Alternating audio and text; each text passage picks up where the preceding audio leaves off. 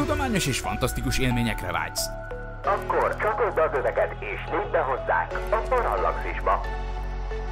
Üdvözlünk a Parallaxis univerzumban!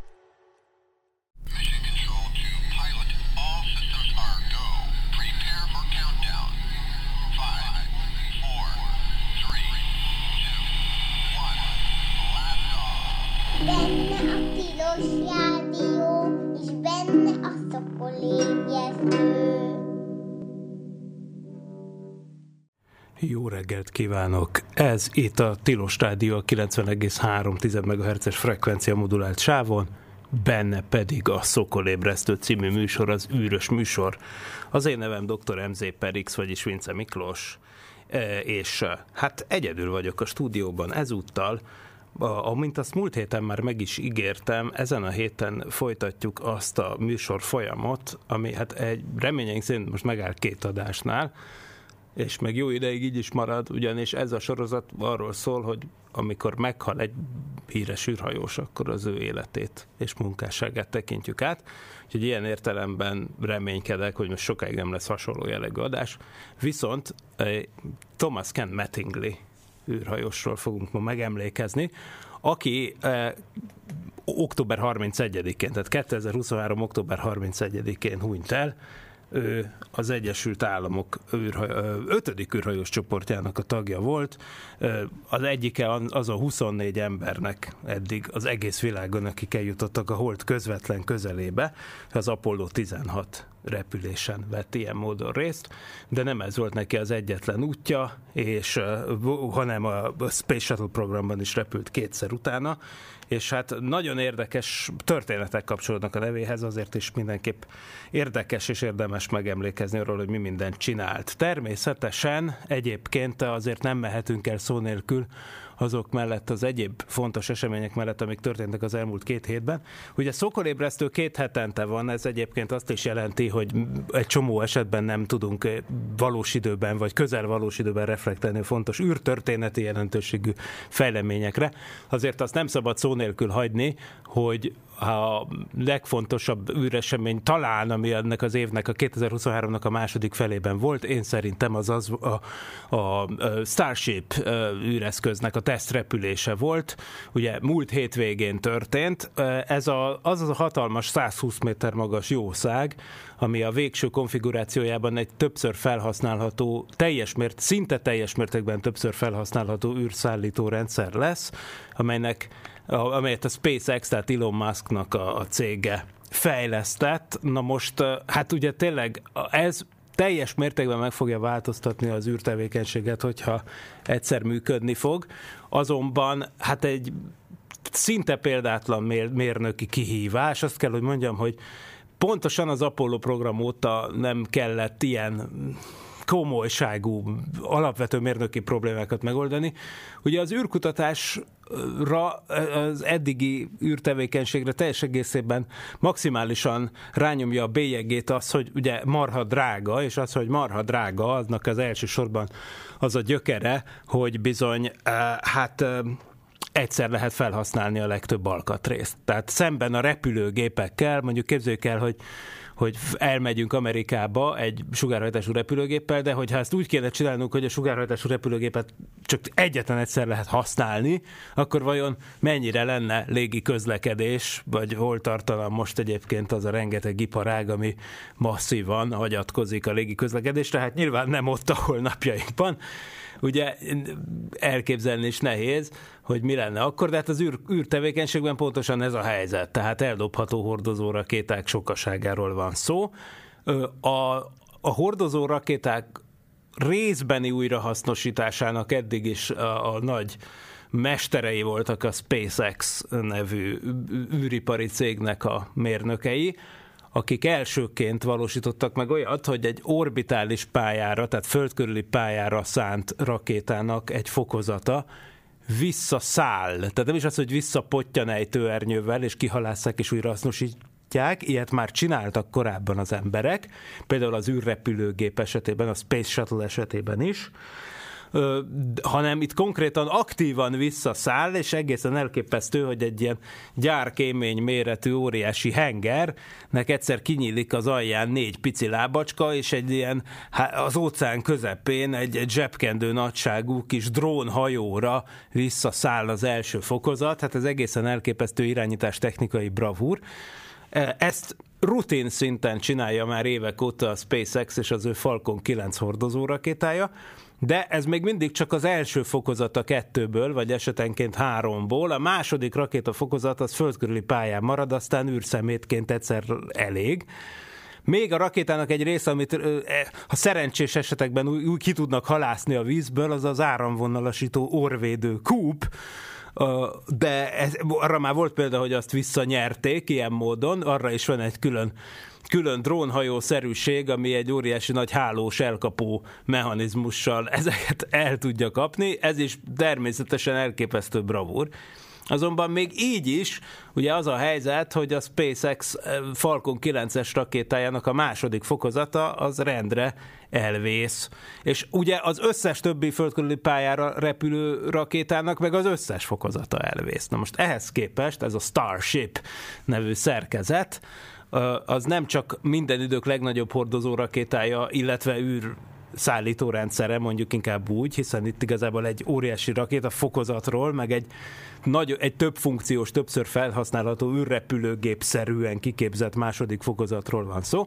Tehát, hogy ez a rendszer teljes egészében újra felhasználható lesz ennek megfelelően, tehát még egyszer, ilyen nem volt. Tehát egészen konkrétan az 1940-es, 50-es évek óta álmodnak erről az űrkutatás úttörői, például a Zegner nevű német, aki nagyon hasonló konstrukciókat javasolt már akkor, ez az nagy, nagy szent grája az űrtevékenységnek, a teljes mértékben többször felhasználható űreszköz. Ráadásul ez egy olyan méretű űreszköz lesz, amely nem csak földkörüli pályán tud lenni, hanem el tud menni egészen a holdig, és ha már az ember a holdig el tud menni, akkor már a marsig is el tud menni, tehát ne felejtsük el, hogy ha már az ember az alacsony földkörüli pályára el tud menni, akkor már fél úton van energetikai értelemben a végtelenhez. Tehát hiába, ha már egy, ha egy 100 km magas földkörüli pályára tud, tud kerülni az ember, akkor az már pontosan fele annyi mozgási energia, mint ami ahhoz kell, hogy úgymond a végtelenbe eljusson az ember, hiszen ugye a föld körül pályának a keringési sebessége, a körpálya sebesség az éppen a gyökketted része éppen a, annak a sebességnek, ami ugye a második kozmikus sebesség, ami ahhoz kell, hogy úgy elinduljon az ember, hogy csak többé vissza se jön. Ugye? És, hogyha, és természetesen, mivel a mozgási energiában a táv, a sebesség négyzete szerepe, így jön ki, hogy akkor tényleg, hogy gyök kétszeres sebességhez kétszeres energia tartozik. Tehát erre mondom, hogy aki már földkörüli pályára eljutott, az energetikailag félúton van a végtelenbe. Úgyhogy ezért aztán sose szabad lebecsülni azt, hogy hát most ez az űreszköz csak 100 km magas földkörüli pályára állt, az már, az már, csak, már csak fele ennyit kell dolgozni azon, hogy elmenjen bárhova. Na, a Starshipnek a második tesztrepülésének az volt a feladata, hogy kipróbálja azt, hogy működik ez a 33 Raptor hajtómű, ami egészen elképesztő mennyiségű rakétahajtómű, és még soha nem volt az űrhajózás történetében olyan, hogy ekkora méretű, ekkor, mert azért a Szajúznak is elég, van ennyi hajtóműve, ha megnézitek az alján az összes pici meg nagy rakétahajtóművet egyszerre, de hogy ekkora méretű rakétahajtóművek egyszerre működjenek hibátlanul, arra most került először sor. Aztán, hogy ez a Benga nagy rakétafokozat leváljon, és a következő fokozat bekapcsolódjon, arra is először került sor. Ez példátlan, óriási siker. Na most, ugye az a vicc az egészben, hogy amikor leválasztanak egy ilyen gigantikus rakétafokozatot, akkor általában ugye eddig az volt az eljárás, hogy annak nem kell csinálnia semmit, hanem szépen lepotyog, ahogy mondtuk, mert hát nem volt újra felhasználható. Most ugye SpaceX-éknél az a feladat, hogy az első fokozat visszamanőverezzen a helyére, tehát nyilván egyrészt kell benne hagyni üzemanyagot, persze, mert hát a visszaszálláshoz kell fékezés, meg kell manőverezés, másrészt aznak az üzemanyagnak az, annak el is kell, az, ne, az nem lötyöghet akárhogy a hajtóanyag tartályokban, hanem annak szépen folyamatosan áramlania kell azokba a csövekbe, amik a hajtóművekbe mennek bele. Na most ugye az van, hogy amikor lekapcsolódik egy rakétafokozat, hogy leválasszák, akkor az kicsit olyan, mint egy hirtelen fékezés, tehát amikor valaki hirtelen rátapos a fékre, az azt jelenti, hogy persze az utastérben levők, meg hát ha űrhajósok vannak, akkor az űrhajósok is vup, így előre esnek egy pillanatra, majd amikor a második rakétafokozat bekapcsolódik, akkor pff, újra hátra esnek és mennek tovább. Ugye? Tehát ez a fék, fékre lép, aztán hirtelen gázra lép, és ugye ilyen események szoktak történni egy fokozat leválasztásnál. Na most gondoljunk bele, hogyha ez történik, akkor az első fokozat leválasztásakor az a helyzet áll elő, hogy a üzemanyag tartályokban benne levő hajtóanyag, ami ugye az eddig a gyorsuló, fölfele repülő rakétának az üzemanyagtartály alján szépen ott tocsogott az üzemanyag, és itt az aljáról kimenő csövekbe ment bele a hajtómű felé a nafta, ahogy kell, meg az oxidálószer, Na most, amikor rálép ilyenkor a fokozat leválasztáskor a, a rendszer úgymond a fékre, akkor persze ez a víz, ez a folyadék, ugye folyékony hajtóanyagról beszélünk, ezek a folyadékok úgy előre löttyennek a tartályban, hiszen ők úgymond mennének tovább, mint mi az autóban, amikor hirtelen rátaposunk a fékre. Ugye a tehetetlenségük viszi őket tovább. Na most ez azt jelenti, hogy akkor viszont, amikor ez a hirtelen leválasztás előtti hajtómű leválás történik, és ilyen értelemben ez a hirtelen befékezés effektusa áll elő, ugye itt akkor az történik, hogy a, a, úgy lötyög előre a tartályban az üzemanyag, hogy nem jut bele a vezetékbe, ami viszi a hajtómű felé, meg az ilyen turbopumpákhoz a naftát. Ami azt jelenti, hogy bizony, hogyha az ember egy ilyen brutális, satúfékes fokozat leválasztási pillanat után újra be akarja kapcsolni a hajtóműveket, már pedig ugye itt erről, ez fontos, mert különben nem tudna visszaszállni az első fokozat, akkor ottan azért eléggé nem triviális dolog, hogy hogyan kell ezt kezelni, mert hogyha előre löttyent, akkor nem tud visszajutni az üzemanyag időben és megfelelő mértékben a csövekbe, és akkor bizony az problémákhoz vezethet. Na most itt ennek az egyik ez egy nagyon kruciális kérdés. Emiatt egyébként a SpaceX folyamatosan dolgozik az, hogy hogyan kell, is, hogyan kell ezt pontosan csinálni. 33 rakétahajtómű közül mindent kikapcsolnak kivéve hármat, hogy azért mégse legyen akkora a gyorsulás, amikor a satúfékre lépnek, de közben mégiscsak le kéne választani a második fokozatot. Ezt kitaláltak egy új fokozat leválasztási eljárást, amit hot stagingnek hívnak. Ezt most próbálták ki először, azt mondják, hogy sikeres, de persze a, sik- a siker az abban nyilvánult meg, hogy szétváltak ugyan a fokozatok, ám utána az első fokozat azért felrobbant, aminek valószínűleg köze van ahhoz, hogy mégsem tökéletesen áramlottak a, az ilyen cső, csővezeték a dolgok. Na, minden esetre ilyen is mik történnek, ezeken dolgoznak az emberek. Hogyha ez meg lesz, akkor tényleg új korszak nyílik az űr, űrtevékenységben, és most már szinte hát nem mondom, hogy karnyújtásnyira van, de belátható közelségben, és hogyha ez a második tesztje volt a rendszernek, hogyha ezt hozzávérjük ahhoz, hogy az első az hogy sikerült, ahhoz képest, hogy ez most hogy sikerült, függetlenül attól, hogy itt valóban megsemmisült az egész rakéta lényegében mind a két fokozata, de nem egyszerre, hanem előbb ugye leválasztás után az első fokozat, aztán később a második fokozatban is az önmegsemmisítő bekapcsolt és felrobbant, de ez nem hangzik úgy, mintha egy nagyon sikeres repülés lett volna, te egy végtelenül, te egy óriási siker ez a valójában, csak egy nagyon nehéz mérnöki probléma. Tehát tényleg itt ez egy tesztrepülés volt, nem kellett semmi hasznos terhet mondjuk földkörüli pályára állítani. Ez volt a feladat, hogy például ezt a staginget ki kéne próbálni, meg hogy tud-e együtt működni ez a 33 gigantikus rakétahajtómű, hát kiderült, hogy nem. Na jól van, hát szóval, mármint, hogy kiderült, hogy igen, tud, tud működni, tud működni mind a 33 rakétahajtómű, nem úgy, mint az első startnál, amikor már rögtön az elején úgy volt, hogy néhány nem működött jól. szóval itt óriási ütemben fejlődik ez a dolog, és tényleg ezeket a nehézségeket annak fényében kell értékelni, hogyha ez összejön, akkor egy-két év múlva teljes mértékben átrajzolódik az űrtevékenységnek a térképe. Mondom, ahhoz fogható lesz a fejlődés, mint hogyha még egyszer, mondjuk az óceánon átrepülő repülőgépeket eddig csak egyszer lehetett volna használni, és mostantól lehet őket használni több ezerszer. Tehát akkor azért hirtelen azért az egy valódi, valódi átalakulást fog hozni. Na, Oké, okay, erről ennyit. Szóval sajnos ezt a tesztrepülést már nem élhette meg például Ken Mattingly, biztos tetszett volna neki de nagyon sok mindent átélt. És hogy mi mindent, arról szól a mai adás.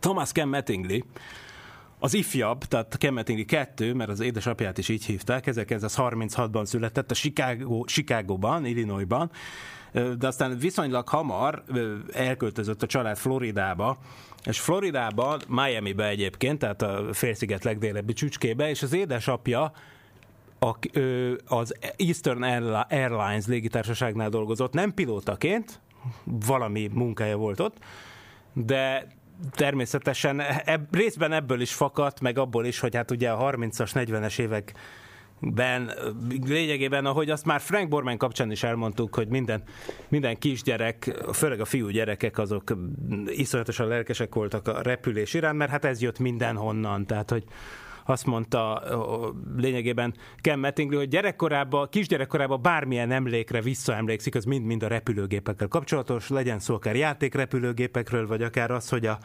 hogy, a, hogy hívják ezt, a zappelyhes doboz dobozból csak azért vették meg azt az zappelyhes dobozt, mert ki lehetett belőle vágni a kartondoboz oldalából egy repülőgépet, mert olyan játék volt hozzá rajzolva, meg ilyesmi, szóval ilyesmik, tehát hogy minden ilyen élménye a repülőgépekkel volt kapcsolatos, és mivel az édesapja az Eastern Airlines-ba dolgozott, ezért neki voltak ilyen kuponjai, amiket lerepülhetett, és hogyha már még ilyen tizen, tíz, tíz éves se volt a gyerek, ugye a 30-as években meg máshogy mentek a dolgok, tehát 10 évesen volt a gyerek, amikor azt mondta, hogy hát ha jól viselkedsz, akkor ezeket a kuponokat te lerepülheted, tehát odaadta a gyereknek a kupont.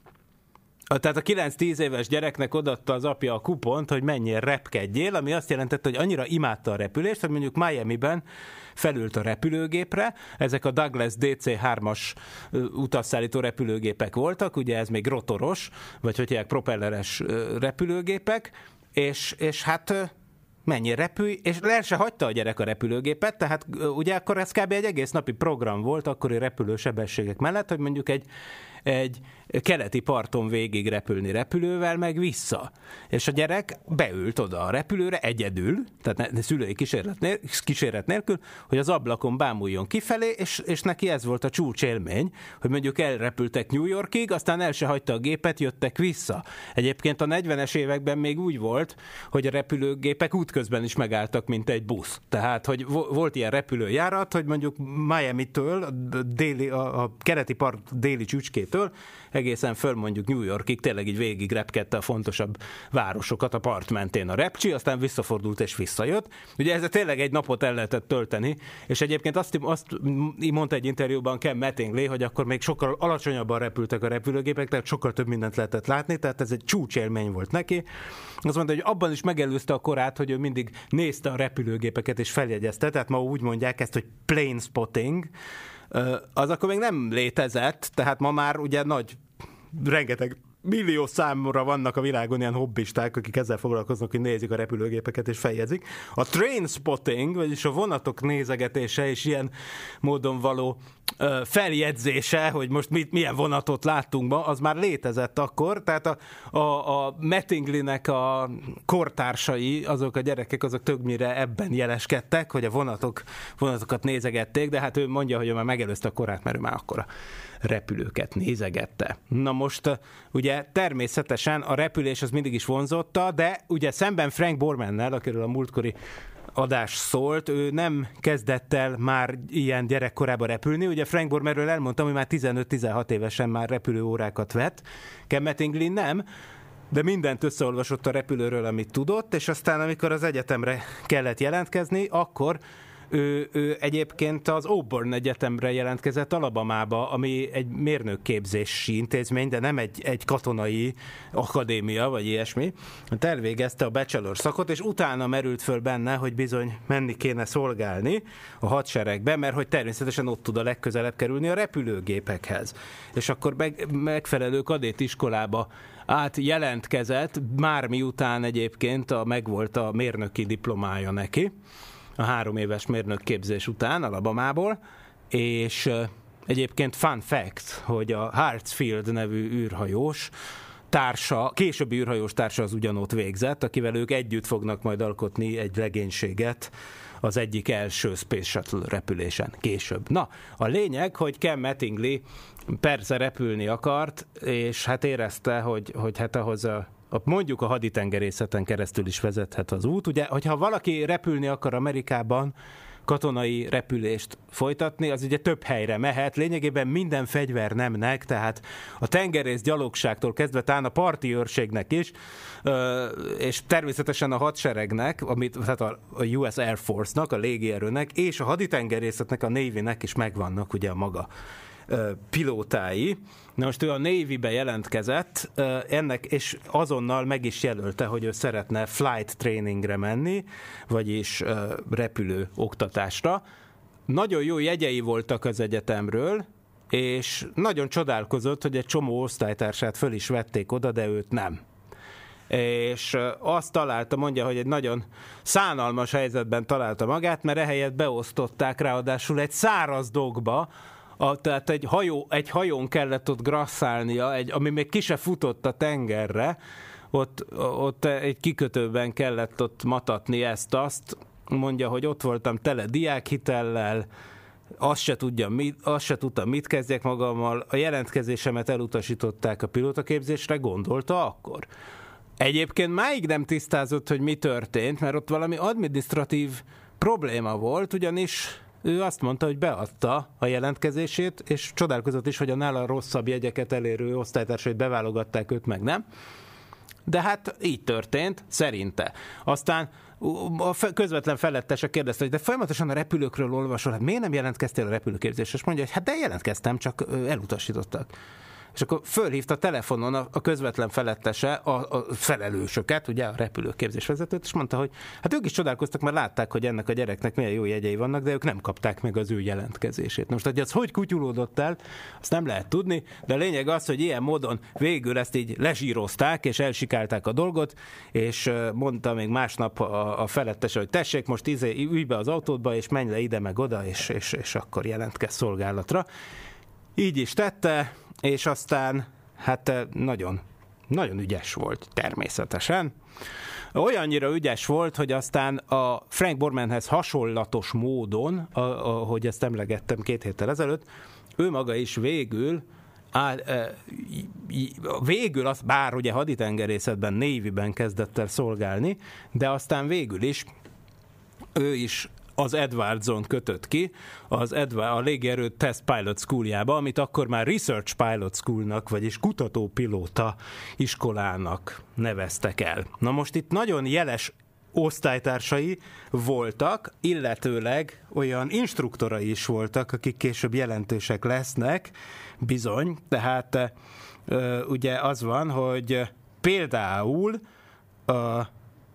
az osztálytársai között találjuk a későbbi Apollo 14 űrhajóst Ed Mitchell-t vagy, vagy Bobcott, Carol Bobcott, és az instruktorai között meg olyan embereket találunk, mint a későbbi, Bettingli későbbi Apollo 16-os ö, ö, csapattársát, vagyis ö, hogy hívják, űrhajós társát az Apollo 16 legénységéről, Charlie Duke volt az egyik instruktora a Test Pilot Schoolban, illetve Harry Hartsfield, akiről, akit már említettem, hogy ugyanazon az egyetemen végeztek, csak nem ugyanabban az évben, és akinek egyébként később Mattingly lett a parancsnoka az űrsiklón, szóval itt még ugye fordítva van a helyzet, tehát Duke és Hartsfield voltak az instruktorok, és az osztályban meg ilyen, ilyen jeles emberek voltak, mint például Ed Mitchell.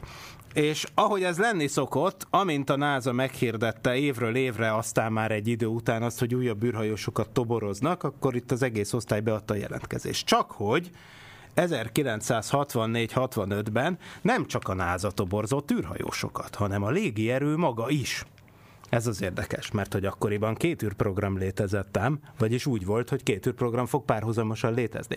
A légierő ugye meghirdette a Manned Orbital Laboratory programot. Neve alapján egészen ártatlannak hangzik, az a manned, vagyis emberes, tehát férfiakkal ellátott, ugye, de ma már humannek mondanák ez és mit, hogy, hogy Human Orbital Laboratory, de hát a 60-as évekről beszélünk, ugye, akkor még Amerikában csak férfi rajósok voltak, tehát Manned Orbital Laboratory, hát magyarul úgy mondanánk, hogy személy, személyzetes orbitális, vagyis földkörül keringő laboratórium.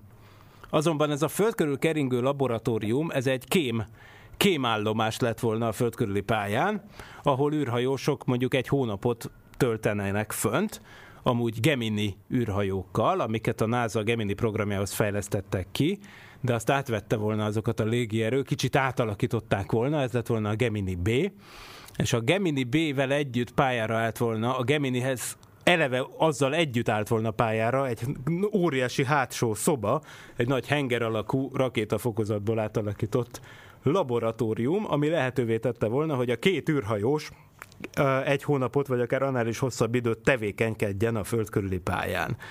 Most a hivatalos verzió szerint ezek az emberek a légierő tudományos programjába illeszkedő kísérleteket hajtottak volna végre. Valójában azonban a fő program az a, hát a szovjet, illetve egyéb, egyéb varsói szerződés országok és hasonlók tevékenységének a megfigyelése lett volna az űrből. Ugye erre már léteztek természetesen az 50-es évek legvége óta, tehát körülbelül mióta voltak műholdak, azóta Amerikában léteztek, és a Szovjetunióban is persze kém műholdak is, Na most ezek a természetesen emberek nélkül, tehát nem voltak emberek a fedélzeten, most itt úgy számolták, hogy itt most ez egy valódi előrelépés lenne, hogy itt emberek legyenek a fedélzeten, és ez a program ez meg is hirdette a toborzást, és nem is egy, hanem három űrhajók legyenek a fedélzeten, és ez a program, ez meg is hirdette a toborzást, és nem is egy, hanem három űrhajós csoportot is toboroztak hozzá.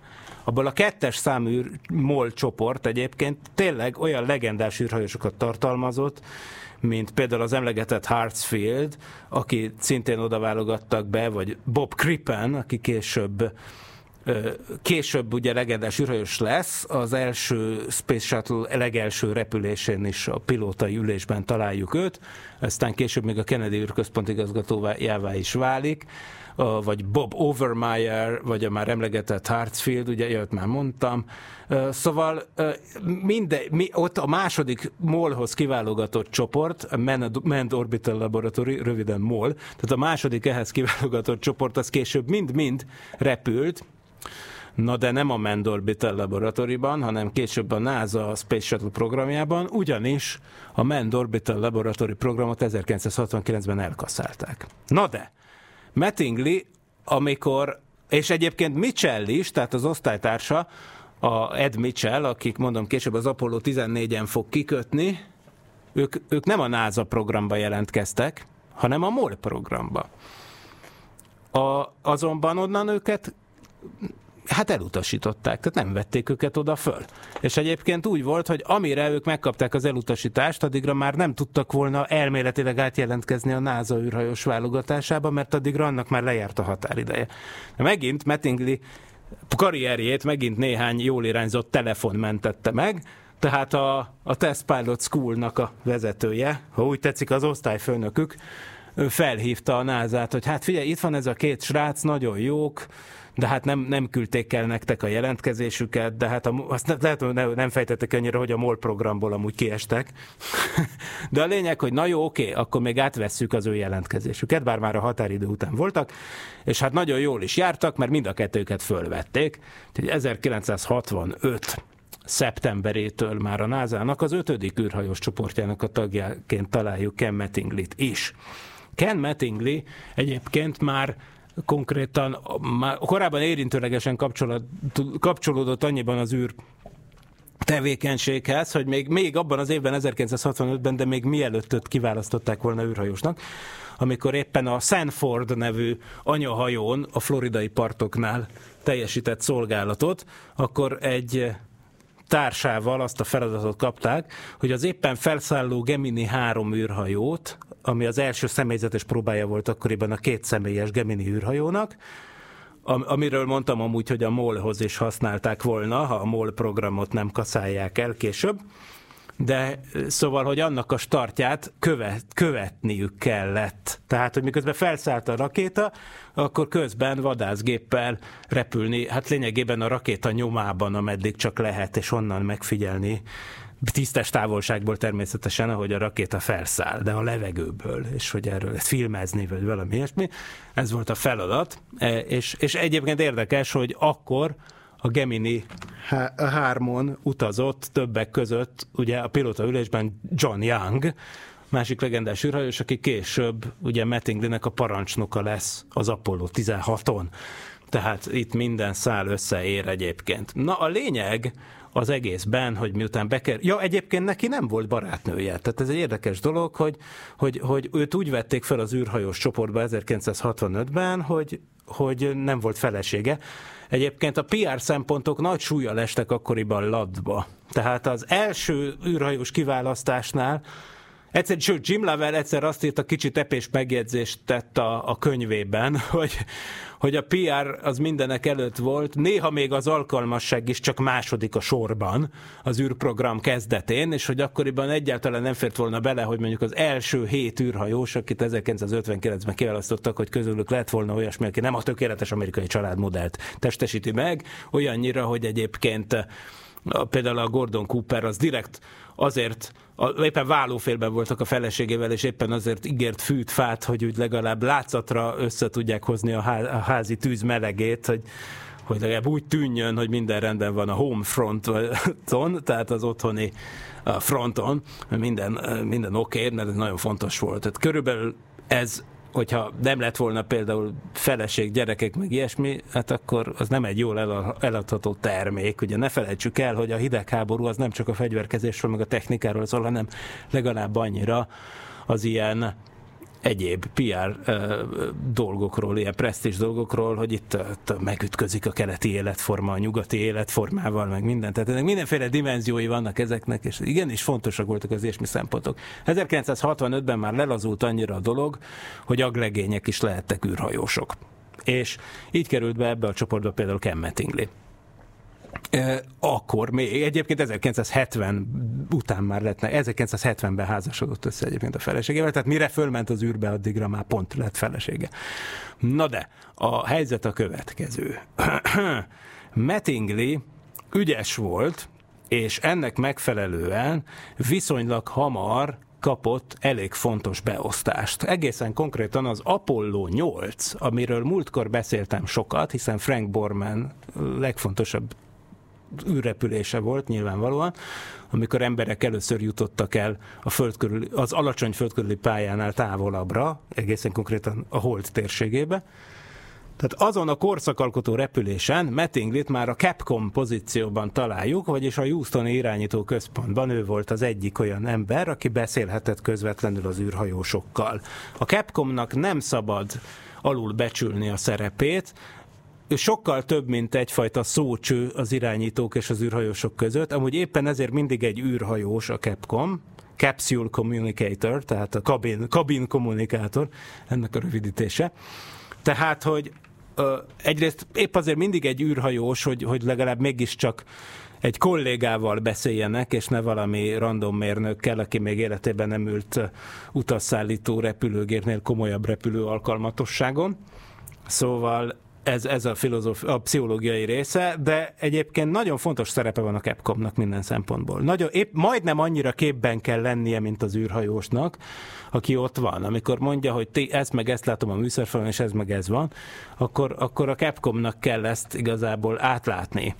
És van, hogy egyébként magától meg is tudja oldani a problémát, még anélkül, hogy ki kelljen kérni a földi irányítás többi tagjának a, a véleményét. Tehát a Capcom nagyon fontos. Ő jelenti a közvetlen kapcsolatot a fedélzete levő űrhajósokkal. Tehát eh, az, hogy a support crew-ba, az, az Apollo 8-hoz, tehát a, a segítő csapathoz és a Capcomok közé beválasztották a Mattinglit, az mindenképp egy nagy nagy dolog volt, és körülbelül úgy van ez az informális rotáció, hogy először bekerül az ember egy ilyen support crewba, és hogyha már ott sikerrel teljesít és ügyes, akkor már utána a hárommal későbbi repülésen esetleg már lehet tartalék. Mármint, hogy az igazi űrrepülésre készülő űrhajósok tartaléka. És ha ott is ügyesen végzi a munkáját, akkor azután három repüléssel később már mehet föl.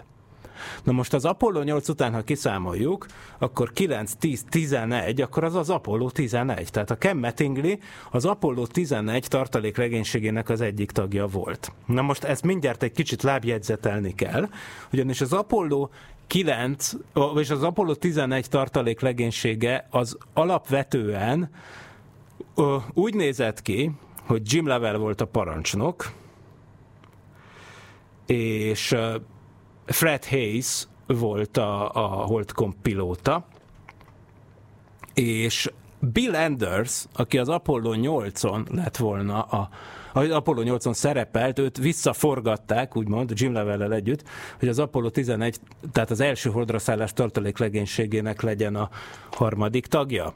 Csak hogy a Bill Anders eldöntötte, nem sokkal az Apollo 8 után, hogy ő nem folytatja az aktív űrhajósi pályafutását, hanem egészen konkrétan elmegy tanácsadónak, tudományos, űr, űrtechnikai és tudományos tanácsadónak a Fehér Házba. Tehát maga a Nixon hívta meg, a, a, éppen akkor választást nyert, ugye 68-ban a Nixon, 69-ben iktatták be, és meg is környékezte Bill Anders, hogy, hogy volna kedve a Fehérházba jönni tanácsadónak, és neki volt kedve, ami azt jelentette, hogy neki, hogyha esetleg az Apollo 11 repülését elhalasztják, akkor akkor Bill Anders már nem tud ott lenni, hogyha mondjuk 1969. augusztusában megy fel az Apollo 11, július helyett, akkor a Bill Anders már nem tudott lenni tartalékoskodni, mert akkor már neki a Fehérházban kell dolgozni. Ezért aztán Ken Mattingly-t betették másodlagos tartaléknak. Tehát ilyen értelemben az Apollo, az Apollo 11-en Michael Collinsnak kettő tartaléka volt, és ebből az egyik volt már Mattingly. És aztán az Anders az, az elment tényleg dolgozni a Fehérházba, és ennek megfelelően, hogyha kiszámoljuk, hogy a 11-en vagy tartalék, akkor 12, 13, 14, és a 14-es alap legénységébe kijelölték Ken Mattingly-t, hogy neki kell fölmennie. Most az Apollo 14 nek a parancsnok a Jim Level lett volna, és Fred Hayes az Apollo 11 tartalék holdkom pilótája lett volna, az Apollo 14 holdkom pilótája. Ám, de ott kezdődött mindenféle kavarás a legénységekkel, amit most időhiányában nem mondok el.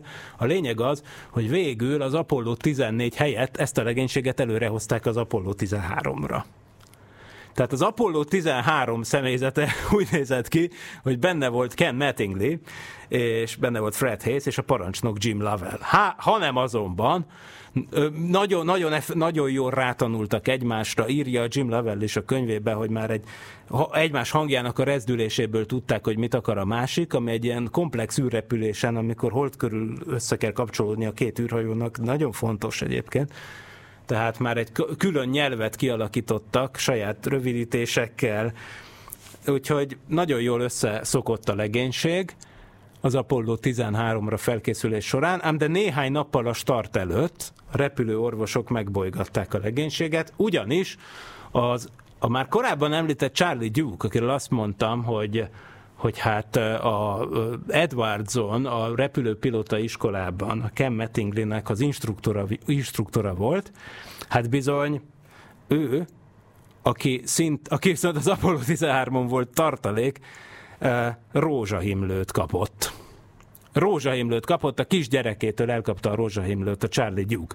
A Charlie Duke az, mint a tartalék legénység tagja, ezért aztán az Apollo 13 legénységgel, a fő legénységgel benne Mattinglyvel és viszonylag gyakori kontaktusban volt, hát naponta találkoztak körülbelül a szimulátorban, amikor váltotta egymást a tartalék legénység meg az igazi legénység, és hát kiderült, hogy bár a 13-as legénységének a fő tagjai, tehát a, a fő alaplegénységének a másik két tagja, Jim Lovell és Fred Hayes, azok már átestek a rózsahimlőn, tehát immunisak voltak, de a Mattingly nem nem lehetett eldönteni, hogy elkapta-e egészen addig, amíg lappang, tehát a lappangási időben, és mivel hogy ez néhány nappal a start előtt derült ki, ugye nagyjából tíz nap a lappangási ideje ennek a cuccnak, tehát könnyen kiszámolhatták, hogy körülbelül éppen a hold körüli pályán, a, kb. a legkritikusabb időszakban a repülésen lett volna az, amikor ha elkapta volna, akkor a Mettinglin kijött volna a rózsahimlő. Hát ezt nem engedhették meg maguknak, úgyhogy négy nappal, illetve véglegesítve kettő nappal a start előtt hivatalosan is lecserélték a tartalékra a Ken Mattingly Jack Swigertre. Ez egyébként elég jól benne van az Apollo 13 című filmben, ahol Mattingly Jerry Sinise játsza. Gary, bocsánat, nem Jerry, hanem Gary Sinise, G-vel írja, nem. Tehát Gary Sinise játsza a földön maradt űrhajóst, aki tényleg két nap alatt előtt tudta meg, hogy, hogy kigolyozzák a legénységből az orvosok. Hát nyilván nem volt egy kellemes élmény, Azonban, mint tudjuk, az Apollo 13 az eléggé balul sült el, ami azt jelenti, hogy hogy Mattingly ilyen módon lemaradt arról a repülésről, ami az egyetlen olyan Apollo repülés volt, a, a hold, a, ami a hold felé indult, és nem érte el a célját. Ugye útközben történt egy robbanás. Metting rengeteget segített az irányító központban azon, hogy az űrhajósok vissza tudjanak jönni, és uh, enne, ezt egy részben a film is helyesen mutatja be. Mármint azt, hogy mi mindenen dolgozott Mattingly. A filmben amúgy egyébként a Mattingly karakter kb. mindenre rájön a Földön, igazából egy kb. 20 dolgoztak ugyanazon a problémán, mint ő, de az biztos, hogy az ő szakértelme az nagyon kellett hozzá. És ilyen módon Viszont, ugye mivel, hogy cse, kicserélték ugye a tartaléklegénység tagjával, így ezért aztán megint három repüléssel később, 14, 15, 16, akkor már a 16-ra viszont már az alaplegénység tagjaként készülhetett, az Apollo 16 az egy nagyon-nagyon komoly tudományos küldetés volt. A második olyan repülés, ami már holdautót vitt a holdra és olyan feladatok, olyan kibővített tudományos programot kellett végrehajtaniuk, ami korábban elképzelhetetlen lett volna. Itt is nagy erőkkel készült persze a Mattingly, és fantasztikusan dolgozott, ám de ez a repülés sem volt problémák nélkül. Éppen a hold körül keringett az űrhajórendszer, amikor a, a két űrhajós, aki le akart szállni a Holdra, John Young és Charlie Duke, aki már többször szóba került, aki korábban ugye rózsahimlős volt, de most ugye emiatt végül akkor legénység társa lett a Mattinglynek végül az Apollo 16-on, Szóval ők, Young és Duke átszálltak az Orion nevezetű holdkomba, még ugye a repülési tervnek megfelelően az e, e, hold körüli pályán marad az anya űrhajóban Ken Mattingly, az anya űrhajó Kasper nevet kapta arról a kis szellemről, aki, aki képregényekbe szerepel. Erről nevezték el. Erre film is készült belőle, ugye a Kasperből. Talán a Magyarországon inkább onnan ismerjük, nem a képregényből vagy rajzfilmből, vagy nem is tudom, mi volt az eredeti. A lényeg, hogy, hogy hát egy ilyen, ilyen karakter volt elnevezve.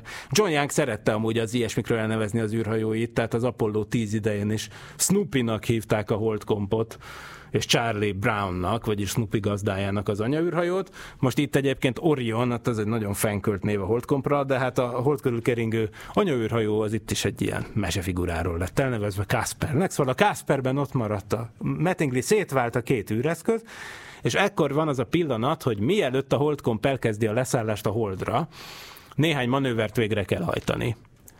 Például pályát kell módosítani az anya űrhajónak, át kell állni egy hold körüli pályára, ahonnan majd térképezni fogja a hold felszínt, amíg a barátai a holdon autókáznak, és egyéb nagyon fontos kutatási programokat hajt végre, miközben a társai a holdon vannak.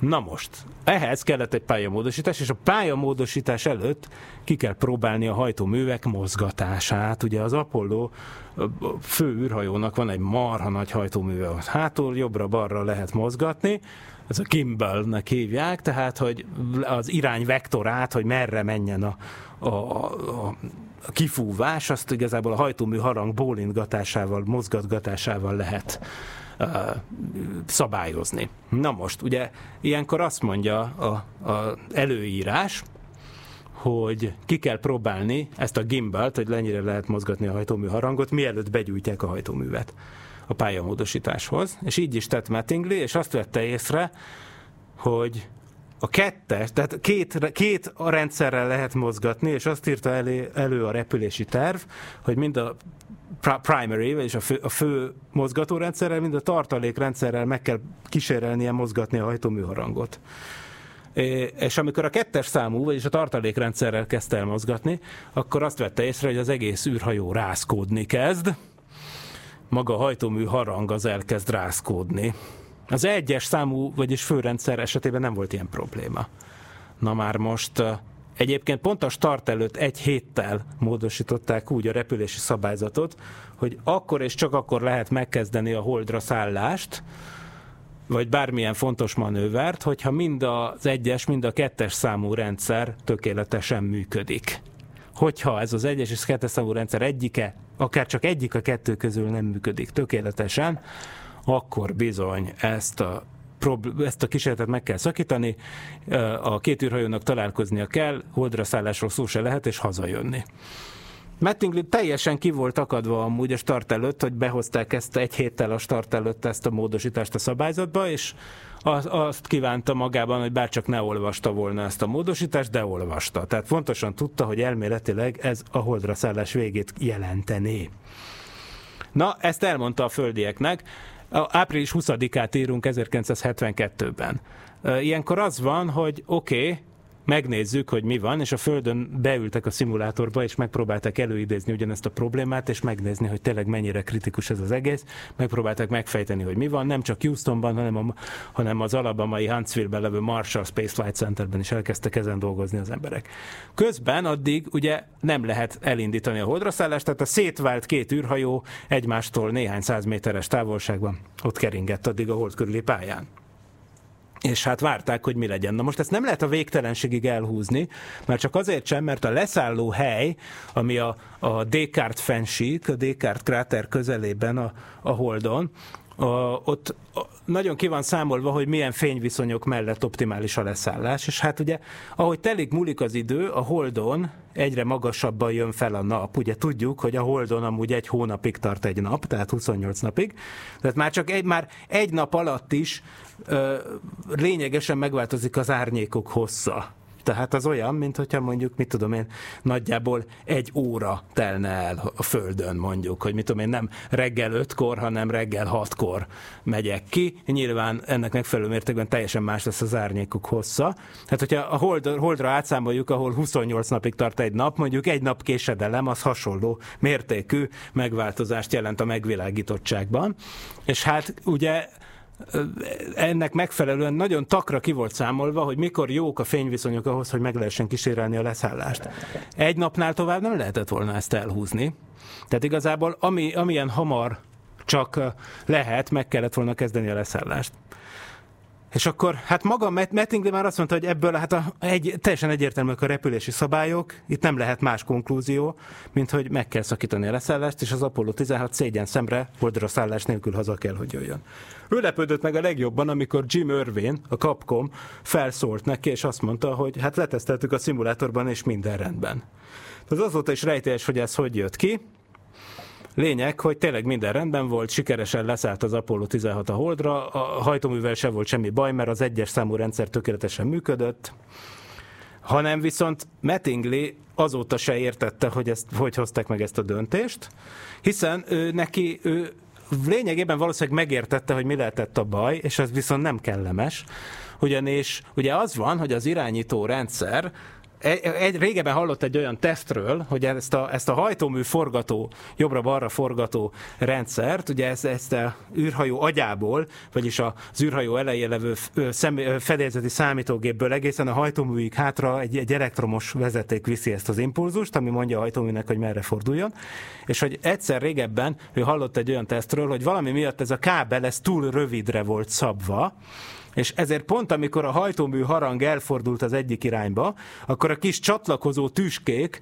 azok kicsusszantak, amikor abba az irányba fordult a hajtómű, és ennek megfelelően akkor ugye pontosan ilyen, ilyen rázkódásszerű effektust hozott létre, hiszen akkor az elektromos kapcsolat az, az szakadozott, és ezért aztán ö, ö, ilyen ellenmondó jeleket kapott a hajtómű.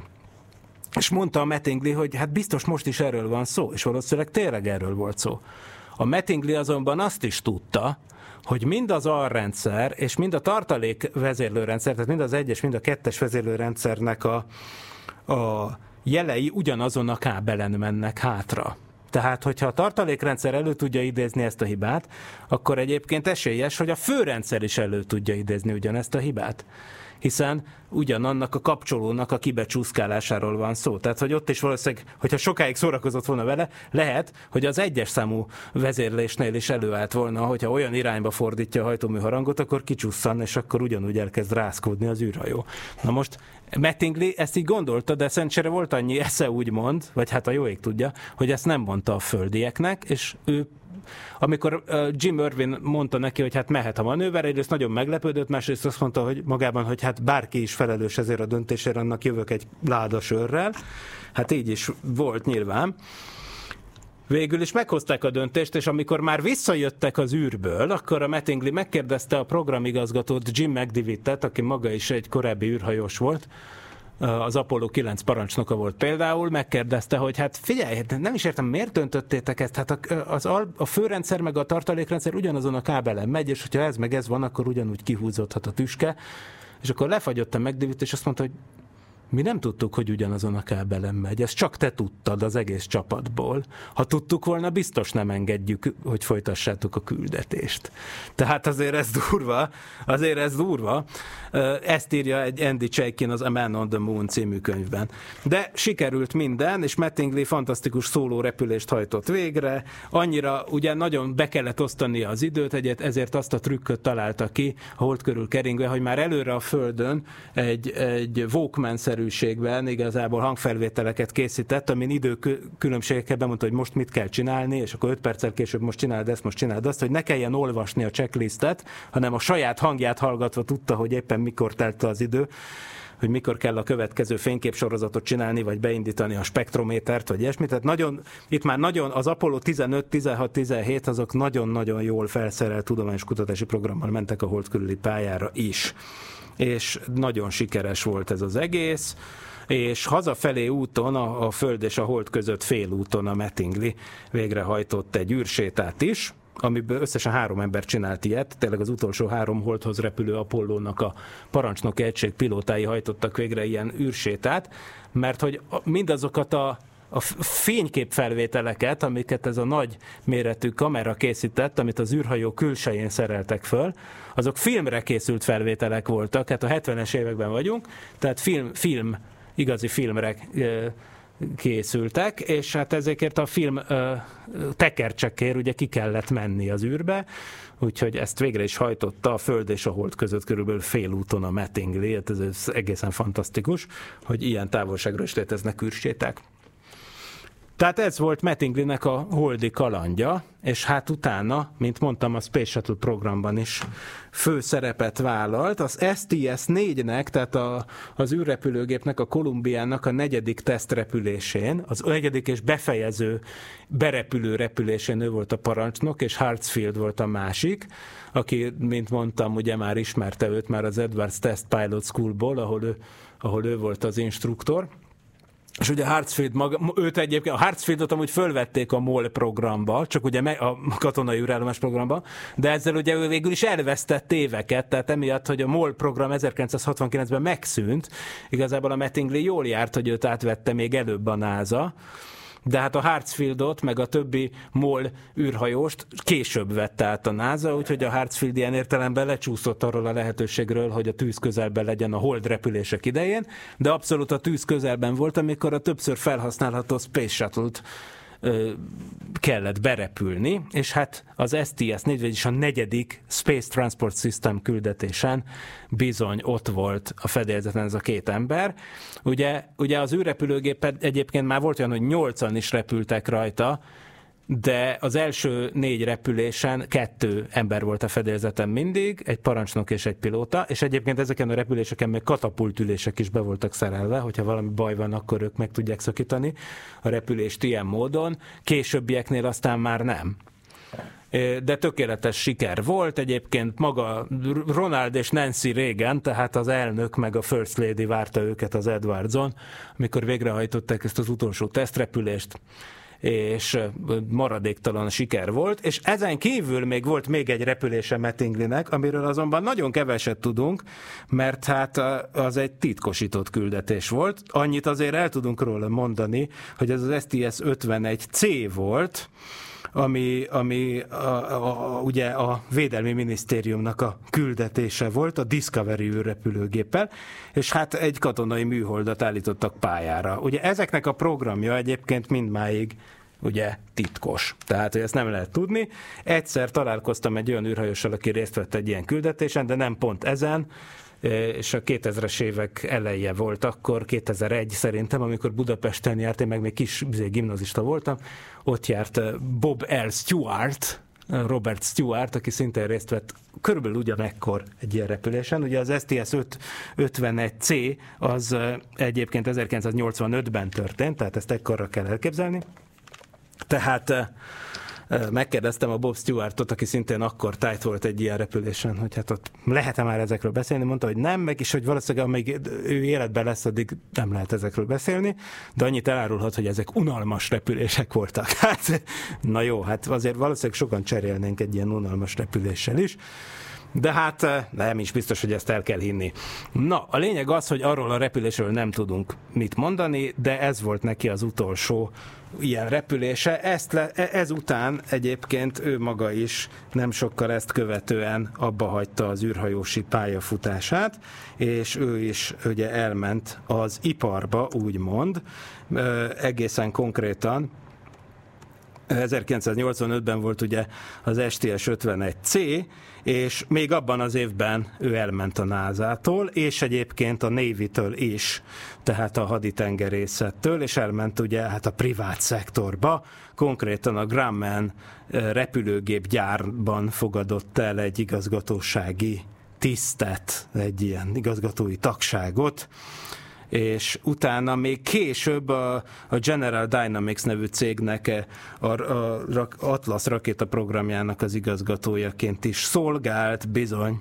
És részt vett még a Lockheed Martinban is, az, az X-33 programban. Most az adást azzal kezdtük, hogy hogy bizony, bizony, milyen jó, hogy van a Starship a teljesen újra felhasználható űreszköz ha, ha összejön. Hát a teljesen újra, újra felhasználható űreszközök tervek hosszú sorából azért kiemelkedik a Lockheed Martin Venture Star programja, vagyis az X-33, ami lényegében ugyanezt célozta.